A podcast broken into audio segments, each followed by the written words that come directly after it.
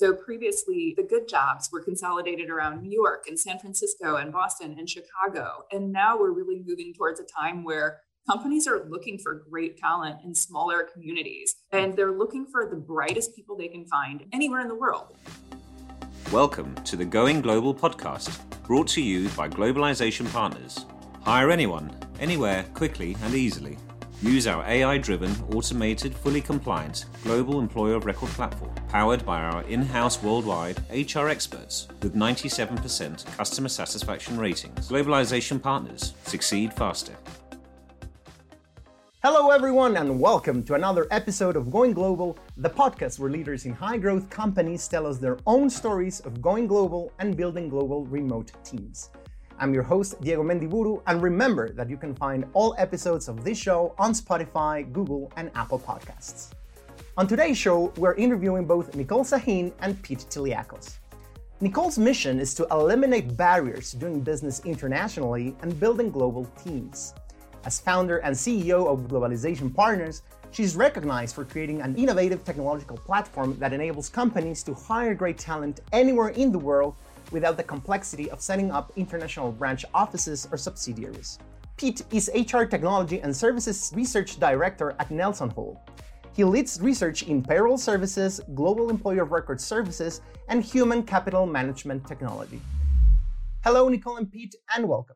Thanks for having us here. Let's begin, Nicole, with the basics. You led the creation of the Global Employer of Record category. Can you kick us off by explaining the underlying reason for the industry and why it has had such a rapid market adoption and growth? Sure. So yes, the traditional way that companies set up their operations around the globe is to register a branch office or a subsidiary in every country before they can hire even one employee. And as you can imagine, that's incredibly inefficient. You know, it might take three months to set up a company in the U K before you can hire an employee there, or it can take twelve months to set up a company in Brazil before you can hire one employee in Brazil. Not to mention the ten thousand emails it takes to figure it out and get it right between your legal advisors, your tax advisors, and your H R team. But ultimately, you know, I saw that companies had to do this and set about building the world's first SaaS-enabled global Employer of Record platform with the idea that if we could set up one company in each country and give all of our customers access to it, then enabling customers to hire great talent everywhere around the globe would have a huge market opportunity. But it's also extremely nuanced because you have to make sure that you have the legal issues really tied out on an end-to-end basis. So, for example, our contracts between our subsidiaries, our contracts with the employees on the ground in country, our contracts with our customers, everything has to tie out perfectly because there's a lot of liability related to employing people around the globe, from the intellectual property protections in place for the employees to the personal liability that I, as a director of the company, have for making sure that I can actually pay people whether or not our customers pay us. So basically, started setting up the industry about ten years ago. And at the time, the industry didn't exist. It was really threading the needle from a legal perspective to make it work on a country-by-country basis. And here we are today, ten years later. Globalization Partners will do about a billion dollars in annualized recurring revenue by the end of this year. We've seen lots of competitors pop up in the space. It's a thriving industry. And I think the era of global remote work is here. Everybody wants the opportunity to hire great people everywhere they can find them quickly and easily, while also managing their compliance footprint. So that's a little background on where we are today. So I'm wondering, Nicole, you know, what options did companies have ten or fifteen years ago when they were trying to hire someone in another country? What mechanisms existed, or what were the best options they had in order to capture this talent? Yeah, I mean, typically the way companies were operating was if, so if a company said, I'll give you Tesla as an example, they were my client. They wanted to hire two salespeople in each of eighteen countries within a one-year period. And basically, you know, we came back to them and said, okay, in order to make that happen, we'll have to set up a branch office in this country, a subsidiary in that country, register you for payroll in that country. Here's all the things you have to do. Here's the time it's going to take, and we'll go do it for you. Then once those entities were registered, we'd register them for payroll, register them for taxes, set up the employment contracts in countries, try to offer benefits to the employees in country. But it's very hard to do because you have a team of one or two people to set up market norm benefits. So since everything is done on a country-by-country basis, that's just a lot of nuance for companies to deal with. The alternative was to pay people as contractors, which is illegal and risky. Just like in the United States, we don't pay our professional employees under the table. It opens up customers to a lot of risk when they do that internationally as well, even more. So those were the options.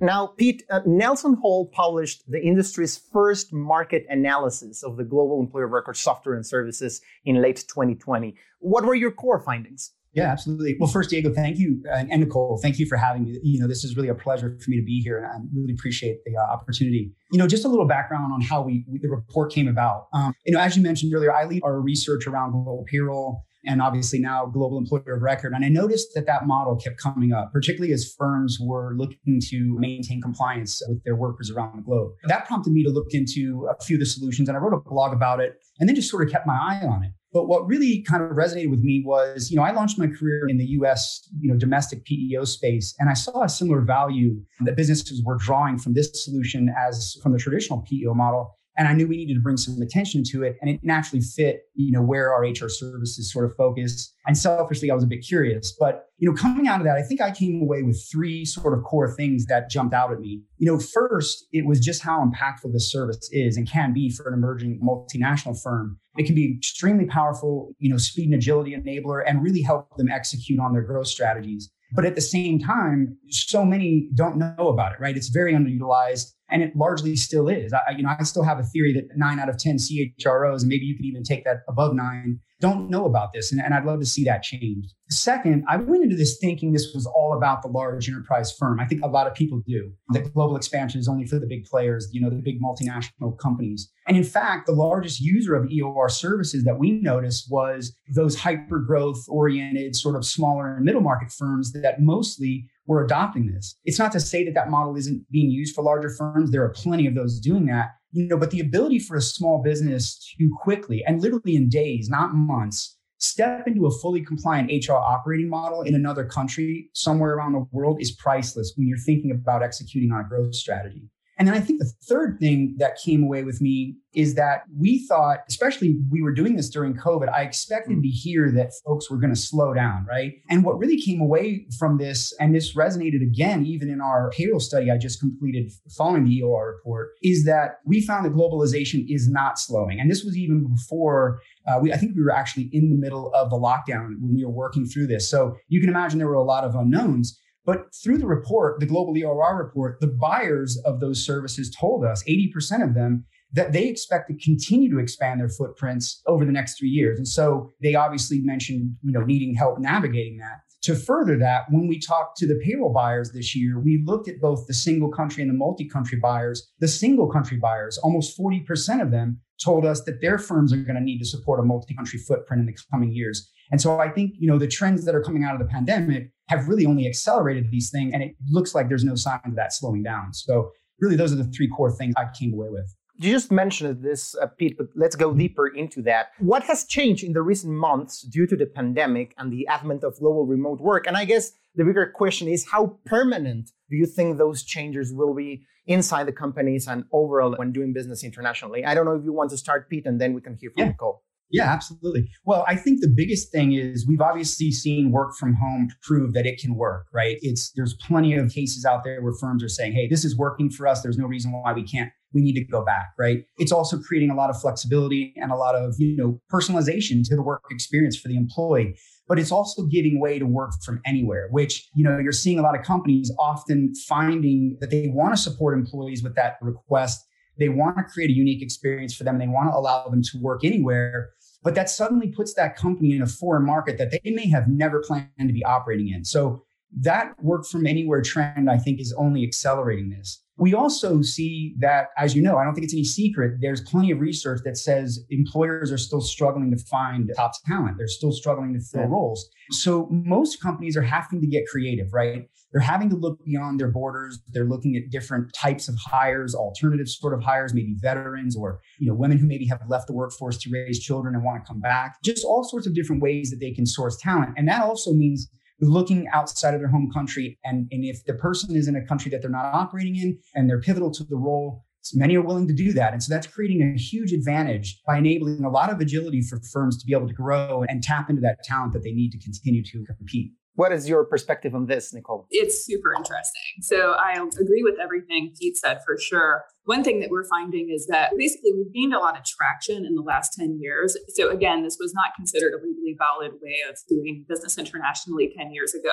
What we're seeing now is we're being referred in by the big law firms. PwC, E Y, not that those are law firms, but you know, the biggest brand names in industry are referring customers to us. And I think it's because they've taken a very careful look at what we've built and validated that it does indeed work, and because their customers want the solution. Also, it's more compliant oftentimes than whatever the customers build themselves, because you're so likely to make mistakes when you're trying to go grow quick and build your own infrastructure. So anyway, the industry has become accepted. I will say there's a case of buyer beware, which, you know, you could go to a, a local mom and pop shop on the ground in another country and ask them to employ somebody for you, but are they going to meet the standards of a world-class firm where the directors are legally responsible for how they do business around the globe? And the answer there is probably not. So you have to be a little careful. That said, the other ways the, the industry has changed, I think basically as a result of the pandemic, as Pete said, people are freed from the idea, not only that people have to go into the office every day, but the idea that people can be highly productive working from anywhere.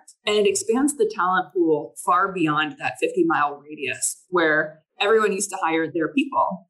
And from a company perspective, that's incredibly liberating because people can actually go much further afield to find talent. Right now in the United States, at least, we're facing a severe labor shortage, not only in engineering, where there's been a longstanding labor shortage, but really in absolutely every area of the economy, including some of the entry-level jobs.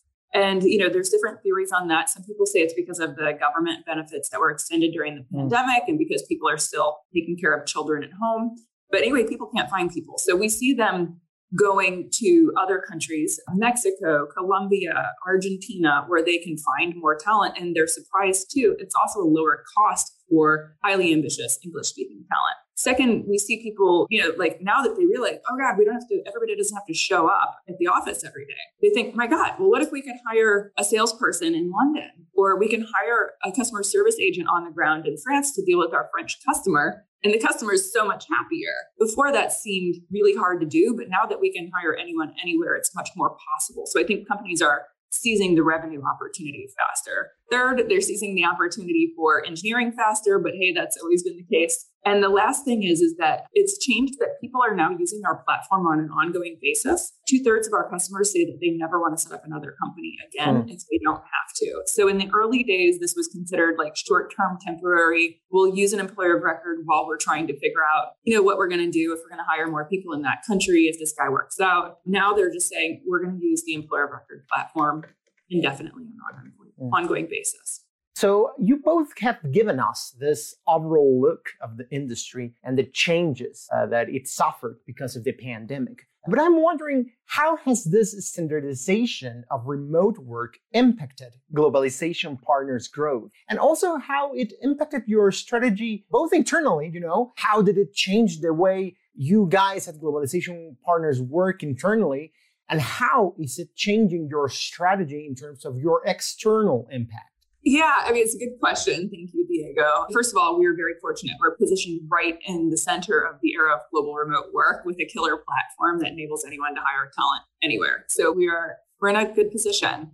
And so now we're really looking at taking advantage of the market opportunity. For example, we'll close twelve hundred customers this year. We'll close four thousand next year. So we're really scaling up the business and doubling down and making sure that, you know, all of our technology is up to date. Our salespeople are well-trained. Our customer service agents are well-trained. We've always focused on quality. I think that's critical. We could dump a bunch of cash into demand gen right now and hit those numbers much sooner, but I don't think that's wise. I think at the end of the day, when companies are outsourcing their global legal and H R infrastructure, the quality of what we build, not only at Globalization Partners, but for the entire industry matters. I can't emphasize that enough. And so we're investing ahead of the curve before we invest in even further growth. Um, and that's not to say we're not growing, because our numbers are, are pretty awesome. Okay, so that aside, in terms of remote work, we were hiring, and we've always been very global. We have internal employees probably in eighty countries just by nature of what we do. But I had tried to hire people in hubs and have them go into offices at least sometimes. We're still hiring in hubs because I think it's nice for people to have a, a core community that they feel is home. You know, so we hire a lot in Mexico City. We hire a lot in Ireland. We hire a lot in Poland. We hire a huge team in Indore, India, and in different places in the United States. But I will say we're relaxing that a little bit because it's just, I mean, nobody's meeting in the office anyway. We were already pretty advanced in terms of our learning and development being online, but we've we've really doubled down on that and making sure that our training programs are just world-class. There's so much to learn, and we want to make sure that our team members are very competent before they ever speak to a customer. Finally, company culture, I would say it might be an impact of just like level of growth. You know, we've doubled our headcount since the pandemic started, and most of these people we've never met. I think the ties that bind when you have a truly global remote workforce, our company culture is very efficient, very strong, very cohesive, very people-centric, and people really seem to enjoy it. Our Glassdoor reviews are through the roof. That said, I think it becomes more about career ladders and the potential for promotion, and everything professionalizes a lot. And so we really look towards making sure that our team members know that we're investing in them and investing in their careers. And what about how you reach and approach customers and how you present the solutions and Globalization Partners technology? Did you change those strategies because of the standardization of remote work? A little bit, yeah. I, you know, our customers used to be interested in focusing on hiring sales teams around the globe, and now it's literally mm. global remote teams, everyone everywhere. How are you going to deal with that from a legal, H R, and tax perspective? And we have the solution. So I guess that's the primary way that our messaging has changed because the market's needs have changed. Just an era, an era of so much potential, you know, and I think everyone is excited about it and wants to grab the potential. So putting, you know, saying, hey, we have a solution that fits the exact right time in the market is really how the messaging has changed. Pete, Nicole already mentioned this, but you specifically wrote a LinkedIn post recently saying that you were worried, you know, about the industry and basically along the lines of buyer beware, as Nicole said, you know, as, as vendors flood the space. What makes a global employer of record a really good global employer of record? What should be maybe like the top five things companies should care about the most when looking for the right partner? No, that's a fantastic question. You know, look, Nicole alluded to this at the beginning, right? There's a lot that goes into the effort that goes into this. We probably just touched the tip of the iceberg with her uh, summary earlier. There's a lot of work that has to be done to make this, to execute this properly, right? And the risks associated with global expansion and getting it wrong have material and even devastating impacts to a small business. It can completely derail the growth trajectory, right? So while the E O R services can help, and they are, right, not all of the solutions offered in the marketplace are equally capable. And my concern is there's a lot flooding the space, right? It's all very tech-driven, and it all looks really good. And despite how slick they may look, really have to kick the tires, you know, so to speak, and check under the hood. Right? The tech is important, but with this service, it's much, much deeper than tech alone.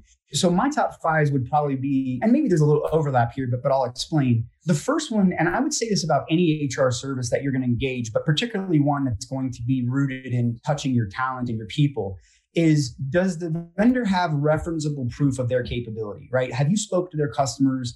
Can they deliver the scope that you're specifically looking for in the places you're specifically doing it? And are those clients, again, referenceable and willing to tell you about their experience? That's first and foremost. I would say the next thing I would look at is the breadth of the vendor-owned legal entities, right? To support the countries that you're looking to move into. We could certainly debate the direct model versus the aggregator model, and there are pros and cons. But in my opinion, the direct model means that the provider has, well, it's not my opinion. I think it's a stronger model, would be my opinion. But the fact is the provider has invested in that country, right? They have skin in the game. They have set up and gone through the legwork to prepare a legal entity that they inherently have greater control over, or full control over, and inherently greater control over the delivery model and ultimately the experience. So what have they invested in that country, right? The second part of that piece would be the in-country presence and the expertise to support the footprint, right? And maintain absolute compliance with your local laws and requirements, as well as guiding you through decision-making around those rules. This is where firms get into trouble in global expansion or even global payroll, is they underestimate the compliance element. And if you get that wrong, and it is changing all the time drastically, you really are going to put yourself in a really bad position. The fourth thing would be proper controls, financial stability, and really that ongoing investment to deepen their capability and advance that customer and user experience and continue to maintain compliance and such, right? Nicole mentioned a lot of learning and training that her firm invests. Those investments continue to pay dividends for their customer experience. And then lastly, that customer experience has to underpin all of that, right? The solution needs to have a high touch, high value, hopefully high tech experience for the worker and the client for them to be able to, to transact in a modern way. So really fundamentally, it's about capability, it's about location, and it's about the stability to bring to you the solution that can maintain what you're trying to accomplish versus maybe being having gaps or having risks, if you will. Those are my five personally that I see. Now, Nicole, along the same lines, I guess you've had like a privileged position of looking at this industry and being part of it since its very beginning. So I guess you've had this position of looking at how others are trying to do things maybe differently,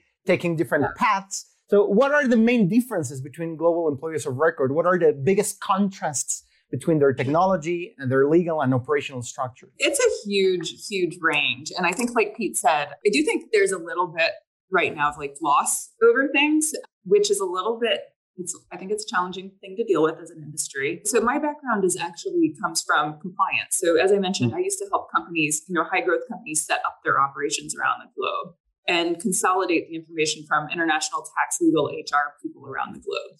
The reason I set up the company the way I did, at first, I thought that we could just subcontract the third-party vendors around the globe. So we would basically be a broker.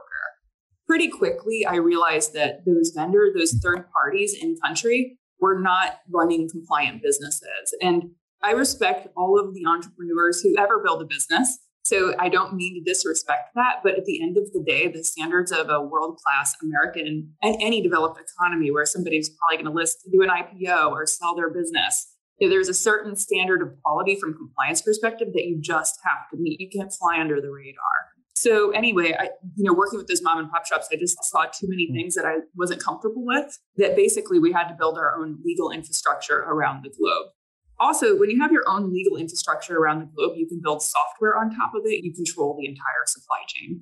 So I will say there's some technology companies that are just plugging in mom and pop shops around the globe, small vendors, and saying like, okay, we'll connect you with the best em- local employer of record in China. We'll connect you with the best local employer of record in Dubai. It's probably less expensive, but I think there's no overarching unifying structure in that situation to make sure that you're not breaking the money laundering regulations in your home country. You know, there's certain things like if we were to pay somebody who is on a U S terrorist watch list, for example, it's the O FAC regulations, ten thousand dollars a day fine per incident.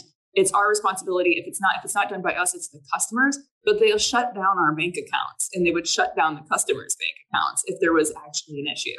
There is so much risk in like not having an overarching legal structure that it's a problem. Also, when you think about the things that you're trying to protect when you employ people around the globe, it's I P protection. Who owns the I P? In many cases, the I P that the customers build flows through our legal entities because that's the only way that we can protect it on the ground in country. Like, let's say you had to pursue a situation with an employee in another country. You want to make sure that you're contracted with an entity that has the teeth to actually pursue that legal situation. There's a few things, but there, the other main risk that I'm a little worried about right now is really related to the financial infrastructure. As I mentioned, I consider us extremely early in our growth stage. I think we're the biggest employer of record in the industry by large. We have a billion dollars in annualized recurring revenue going through our books. This is like day one of this industry. And the amount and speed of financial transaction and currency going around the globe means two things. One, first of all, risk of cybersecurity and uh, E U data protection, all of these things absolutely critical to the infrastructure. Small companies do not have the resources to invest in that, spanning one hundred eighty countries. And then the second thing, and probably the most important thing, is that, again, we are responsible for paying the employees, and we have all the liabilities related to these employees around the globe, whether or not our customers pay us. That's huge.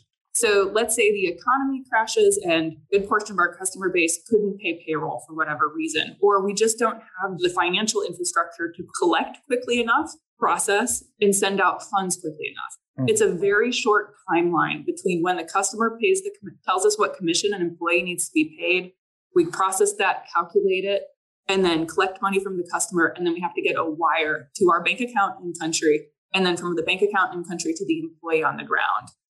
If somebody's infrastructure was broken, if they didn't staff their billing team, if the banking went down, anything, and they can't pay those end employees or they can't collect money coming in quickly enough, the entire infrastructure could just fall apart very quickly. And basically, there is no at-will employment globally. You're responsible for paying people, again, no matter what. And, and normally there's long termination periods in other countries. So I think the financial risk that a lot of companies are taking on is, is quite problematic. Finally, we've seen things in contracts that, you know, sometimes we transfer customers from smaller vendors to Globalization Partners. They are with a vendor and then they choose us, move to our platform. And when that happens, we see the contracts between the vendor and the customers and the employees. And the amount of errors that we see in the employment contracts, it's like the contracts aren't even locally compliant. We've seen country names spelled incorrectly. We've seen we've seen contracts that say literally all liability passes through to the end employer if there's any issue with this contract. So they're the customer is basically buying something not only with no protection, it's worse. It's they think they're protected and there's absolutely nothing, and it's illegal. But there's no laws. Well, there are laws, but you know, I guess there's not like a unified body to police this at this point. No, yeah. I mean, I guess in the end, what is the point of getting a partner for your global expansion if you are getting all the responsibility and all the liability, right? So we are reaching the end of the conversation. So I guess it is time to talk about the future. So Pete, what do you think the global employer of record industry will look like in the next five to ten years? And I wonder, you know, there's always these buzzwords that come, you know, A I, Bitcoin, cryptocurrencies. How do you see also technology changing the industry? Yeah, absolutely. That's a great question. You know, and I'm actually kicking off the second iteration of this report in the fall. We've already seen massive interest in that. So we're expecting it to be much bigger than the last one or the first one. And so obviously some of these things will come in much clearer then. But really what my P O V on this or my perspective is really a few things. So first, I think the industry, well, it is factually on an absolute rocket ship ride. All of that brought about by the dynamics, you know, globalization that we've talked about earlier. And I don't see that slowing anytime soon. You know, the market opportunity is huge. In fact, and it's drastically underserved, right? I was uh, just reading, and don't necessarily nail me to this number, but I was reading somewhere that the U S P E O market, right? So single country represents something like maybe fifteen percent or a little more than fifteen percent of the small businesses with less than one hundred employees, right? And it's been going strong since easily the eighties. And we're just at fifteen percent penetration after all that time. Global employer of record is one hundred ninety whatever countries, and it's just getting started. So there's absolutely plenty of room to run and plenty of growth here, particularly with all the stuff that we've been talking about. I think the second thing is, is that while the market is definitely getting crowded, right? We talk about new providers coming up. They're popping up almost daily. I expect that's going to give away or could give way to some failures. I hope not. I think that would be bad for everyone in this space. But I also think you'll see some consolidation naturally, right? We've already seen at least one major firm make an acquisition this year. And I expect that could be an investment area for maybe global H R O or payroll providers looking to, you know, bolster their global mobility solutions, which are becoming increasingly more important, you know, just from the work from anywhere sort of trend alone. I think also that your global E O Rs are going to get pulled deeper into the global mobility space. I think they're going to have to continue to advance their offerings to differentiate. I kind of say this, it's a little cliche, but a one-stop shop, right? A global expansion support really is what I think firms in the E O R space are going to have to navigate towards or move towards, you know, really kind of bringing about more employee solutions that make the employee experience more robust and make it more like the broader company, right? The bigger group of companies that is employing this worker. You know, to your point, I think you mentioned this, tech is going to become increasingly more important here. Right now, most of the solutions are a little less mature than some of the tech and services that we see in the H R space. And I think that's fine for now, right? It's supporting single workers temporarily in some cases, some cases permanently. But that is giving way to firms wanting to provide a best-in-class experience for every worker in their organizations, even if they are on a temporary basis or they plan to keep them long-term. Either way, I think they want that experience to be as robust as possible. So we can see the expectations certainly growing for more engaging worker experiences, more alignment to the way maybe the corporate culture is. So I just think more tools in that area are going to happen. And tech is absolutely going to do what it's done, I think, in the other spaces, is mature and bring more value to this than even it's delivering now. So that's kind of my outlook at this point.